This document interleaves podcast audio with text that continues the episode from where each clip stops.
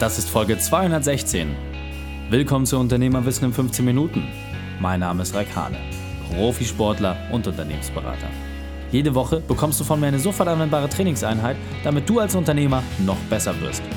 Danke, dass du Zeit mit mir verbringst. Lass uns mit dem Training beginnen. In der heutigen Folge geht es um, wie du deine Fähigkeiten am Telefon verbesserst. Welche drei wichtigen Punkte kannst du zum heutigen Training mitnehmen? Erstens, warum man dich lächeln hört. Zweitens, wieso du einen Minion als Mentor nehmen solltest. Drittens, wie ein Spiegel dir bei deiner Entwicklung hilft.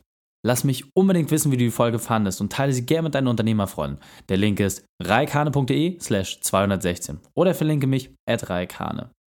Bevor wir jetzt gleich in die Folge starten, habe ich noch eine persönliche Empfehlung für dich. Der Partner dieser Folge sind die Beach Volleyball Majors, die Weltmeisterschaft im Beachvolleyball. Vom 28.06. bis zum 7.07.2019 findet dieses Mega-Event in Hamburg statt. Als Unternehmer hast du dort nicht nur die Chance, tolle andere Unternehmer in der VIP-Area zu treffen, sondern du hast auch die Möglichkeit, mit Partnern und Kunden in einem ganz neuen Umfeld zusammenzukommen. Die Tickets sind extrem begehrt und werden daher schnell vergriffen sein.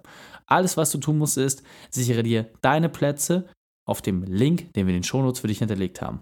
Wir treffen uns dort. Hallo und schön, dass du wieder dabei bist. Kennst du das?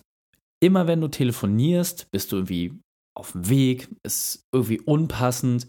Viel zu häufig ist es so, dass das Telefonieren eigentlich eher störend ist. Doch das Interessante ist doch einfach, dass das Telefon für uns mittlerweile eines der Hauptkommunikationswerkzeuge geworden ist, das wir überhaupt haben. Teilweise sogar auch, dass der andere gar nicht mehr direkt zuhört über Sprachnachrichten, wo dort ganz, ganz viel mittlerweile auch erübrigt.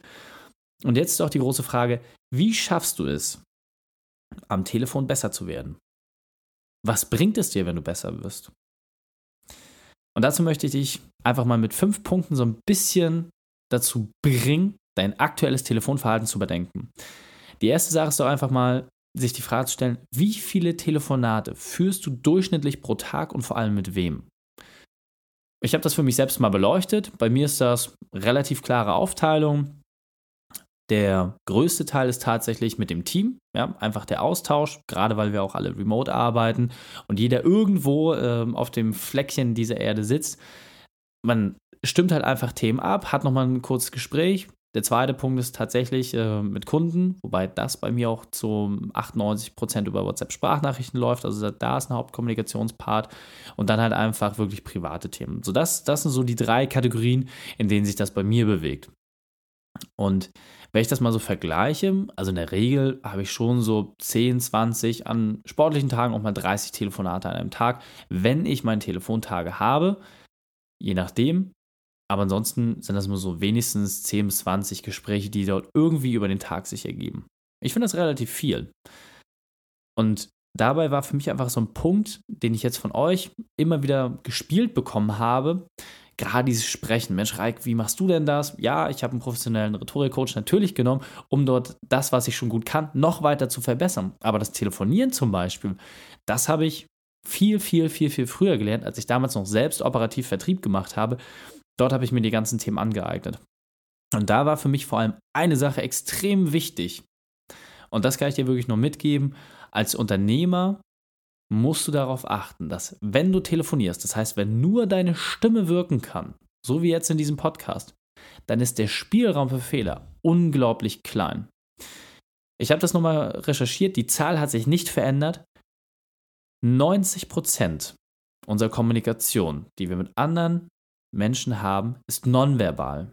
Das heißt, Mimik, Gestik, alles, was quasi nicht über deine Stimme funktioniert, was nicht inhaltlich getrieben ist. Das heißt, wir nehmen uns immer aus einer Körpersprache, aus einem Gesichtszug viel, viel mehr heraus, als das, was wir inhaltlich jemandem sagen. Das Problem dabei ist, nur durch deine Stimme hast du eigentlich den Inhalt. Das ist das Einzige, was dir dort bleibt. Das heißt, Mimik und Gestik werden in dem Telefonat auf Null gesetzt. Du hörst es fast gar nicht.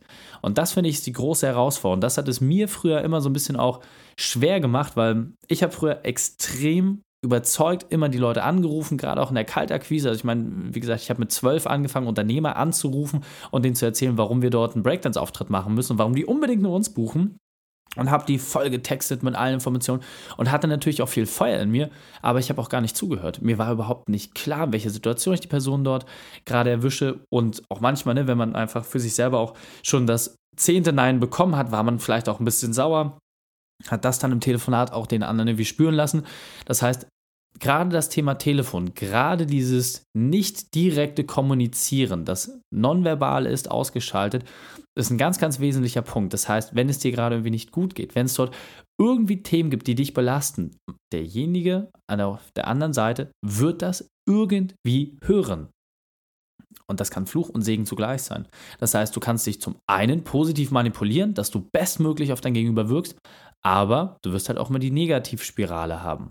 Und deswegen wollte ich einfach mal so gucken, wie macht ihr das aktuell? Ich habe dort einige meiner Unternehmer gefragt und ähm, die meisten haben mir gesagt, ja, ich telefoniere einfach zwischendurch im Auto, überall, völlig egal. Ja, Thema Achtsamkeit, ne, bin ich wirklich im Moment. Ich finde das auch immer noch nach wie vor so ein bisschen esoterisch, diesen Begriff Achtsamkeit. Aber es bedeutet einfach nur, fokussiere ich mich gerade auf das, was passiert. Und so wie jetzt gerade bei dieser Aufnahme, ich fokussiere mich gerade genau auf das, was hier passiert. In meinem Aufnahmestudio ist es so, dass ich keine großartigen visuellen Reize habe, damit ich einfach 100% beim Inhalt sein kann, damit ich dir das Beste entsprechend auch liefern kann. Und beim Telefonat sollte es aus meiner Sicht auch bestmöglich so sein. Das heißt, die erste Empfehlung, die ich dir geben kann, ist, versuch dir ein ruhiges Umfeld zu schaffen. Und dieses ruhige Umfeld zwischendurch ist super schwierig zu kreieren. Ich für meinen Teil habe das wie folgt gelöst. Ich habe in ihr Kopfhörer mit einem Headset, das heißt, die schirmen sämtliche Umgebungsgeräusche ab. Das heißt, sobald ich diese Ohrhörer drin habe, höre ich einfach nichts anderes mehr als das, was durch diese Kopfhörer durchkommt. Das heißt, egal ob ich irgendwie auf der Straße unterwegs bin, klar hört mein Gegenüber das, dass im Hintergrund Geräusche sind, aber ich für meinen Teil bin einfach viel dichter dran und habe die Person quasi direkt in meinem Kopf und kann dadurch auch besser die Sachen aufnehmen. Das ist so der erste Punkt. Und natürlich lassen sich viele Telefonate auch wirklich in gewisse Zeiträume reinpacken. Das kann ich dir auch nur als Empfehlung mit an die Hand geben. Das heißt, mach dir wirklich Telefontage, wo du versuchst, die meisten deiner Telefonate entsprechend zu führen. Und achte dabei darauf, dass du dich eines kleinen Tricks bedienst. Und dieser Trick ist super, super simpel. Mir persönlich hat er wirklich extrem viel Selbstsicherheit gegeben, zum einen. Zum Zweiten ein tieferes Verständnis, mich in die Lage des Gegenüber zu versetzen. Und der dritte Punkt, er hat mir extrem viel Geld gebracht, weil seitdem ich das damals angewendet habe und mich nach wie vor auch immer mal wieder dazu zwinge, das umzusetzen, merke ich einfach, was da für eine wahnsinnige Power drin steckt. Und jetzt hast du natürlich schon die große Frage, Mensch Reik, was ist es denn nun? Was ist es? Was ist es? Ein Spiegel. Ein einfacher Spiegel bringt die Lösung ich war damals sehr, sehr schockiert, als mir gesagt wurde, Mensch, nimm doch einfach mal einen Spiegel und guck dich selber beim Telefonieren. Wozu soll ich das tun? Ich will ja nicht meine Visage sehen, ich gucke mir vielleicht irgendwelche anderen Dinge an, mich lenkt das eher ab. Nein, nimm dir einen Spiegel. Okay, also habe ich mir so einen Kosmetikspiegel aus der Drogerie geholt, habe mir den hingestellt, habe mich beim Telefonieren selber angeguckt. Und das war super, super spannend, was dort passiert ist. Denn zum einen siehst du deinen Gesichtsausdruck. Das heißt, das Nonverbale veränderst du auf einmal, weil du hast die komplette Kommunikation. Du siehst, wie du selbst auf dein Gegenüber wirkst. Und du siehst auch ganz schnell, hast du eher gerade ein grimmiges Gesicht, siehst du eher fröhlich aus, was ist es? Und das war für mich einfach mal so der Punkt, dort zu verstehen, Mensch, wenn ich fröhlich aussehe, dann telefoniere ich auch fröhlicher. Mein Gegenüber findet das angenehmer. Das heißt, ich habe mich immer dazu gezwungen, zu lächeln beim Telefonieren. Egal, was für eine Situation gerade war, egal, ob ein Ja, ein Nein kam, egal, ob ein Riesenabschluss da war, egal, ob gerade was komplett in die Binsen gegangen ist, immer lächeln. Und zwar bei jedem Anruf. Immer wirklich, zack, Reset, null, lächeln an und los geht's. Und weil mir das nicht immer so leicht gefallen ist, habe ich mich eines kleinen Kniffs bedient. Und zwar habe ich mir so ein Minion, ja, also diese kleinen gelben Figürchen habe ich mir oben rechts in die Ecke geklebt von dem Spiegel, einfach mit Tesafilm oben rangepappt. Warum? Weil jedes Mal, wenn ich dieses kleine Figürchen gesehen habe, musste ich innerlich einfach schmunzeln. Ich kann nicht anders. Also ja, einfach so eine lustige Figur dort oben reinzupacken, die mich immer wieder zum Schmunzeln bringt. Und dann siehst du diesen Minion, dann gucke ich in meine Visage, muss automatisch lächeln und jetzt soll ich mich aufs Telefonat konzentrieren. Und das ist das Lustige. Dein Gehirn ist so damit beschäftigt, irgendwie dieses vielleicht auch, auch lautere Lachen, was du eigentlich in dir hast, zu unterdrücken und zwingt dich damit zu einer euphorischen Stimme, zu einer positiven Art. Und so wirkst du auch auf dein Gegenüber. Du hörst es, wenn dein Gegenüber lächelt. Und daraus ist mir eine Sache wirklich klar geworden. Es geht nicht um die Inhalte. Die Verbesserung im Gespräch schaffe ich, indem beide Seiten fröhlich sind. Und das habe ich mir wirklich zur Aufgabe gesetzt. Da war ich natürlich dann auch wieder Sportler. Ich habe gesagt, okay, jetzt mal unabhängig von der Erreichbarkeitsquote, die ich mir auch immer mit äh, Zahlen entsprechend getrackt habe, war für mich dann wichtig, Mensch, Reik, wie kriegst du das hin, dass du bei jedem Telefonat noch ein bisschen besser wirst, dass du immer weiter kommst? Und was bedeutet das für deine Abschlussquote? Und ich kann dir sagen, wenn du in jedem Gespräch die Verbesserung suchst, dann erhöht sich auch die Abschlussquote. Und die Abschlussquote als Unternehmer, ja, die wenigsten von uns machen ja selber noch operativ Vertrieb. Also bei mir ist es mittlerweile auch so. Klar, mit ein paar wichtigen zukünftigen Paten, den muss ich ja auch erstmal anbieten und vorschlagen, was wir dort machen und ähm, die einzelne Lösung weiterbringen. Aber sonst habe ich mein Team dafür.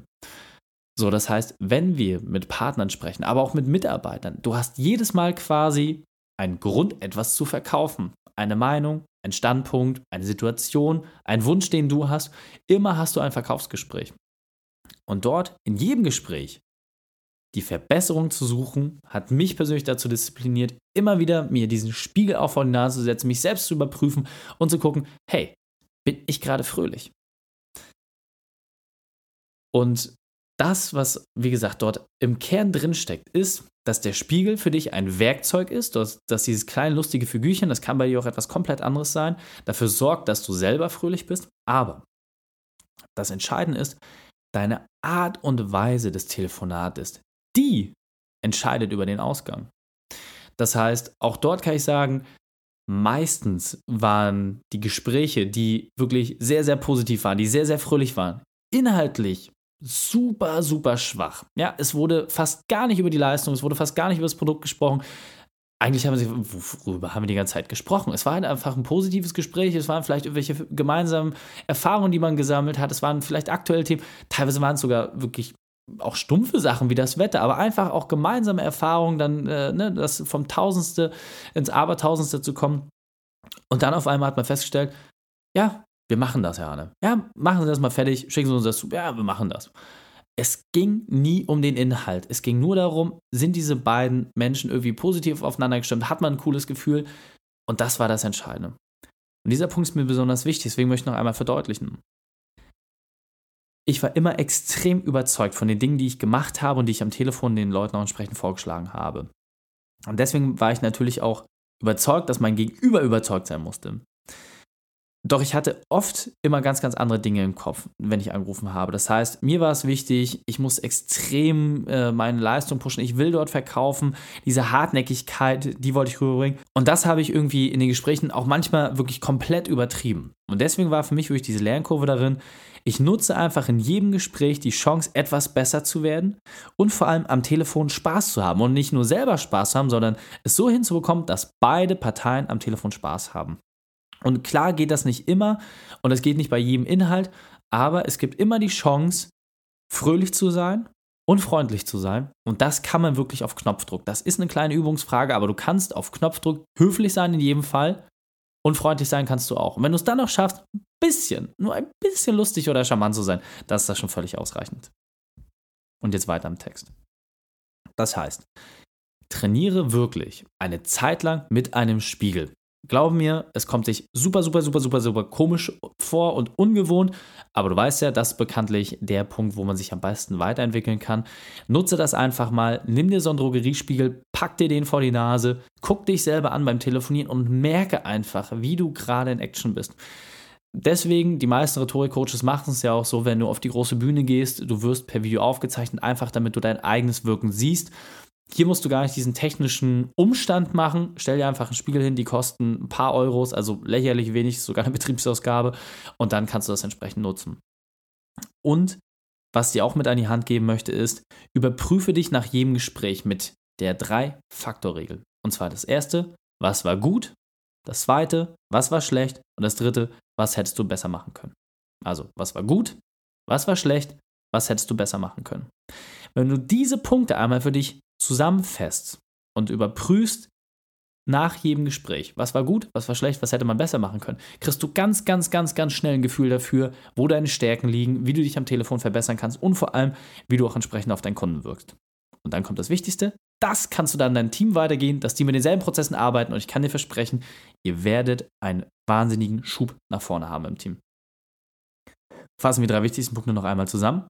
Erstens, telefoniere mit Spiegel. Zweitens, klebe dir etwas Lustiges in den Spiegel. Und drittens, stell dir am Ende eines jeden Gespräches die drei Fragen.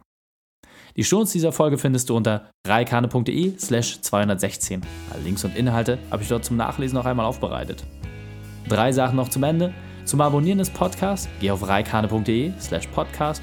Wenn du mehr über mich erfahren möchtest, besuche mich auf Facebook oder Instagram. Und drittens, bitte werte meinen Podcast bei iTunes. Danke, dass du Zeit mit verbracht hast. Das Training ist jetzt vorbei. Jetzt liegt es an dir. Und damit viel Spaß bei der Umsetzung.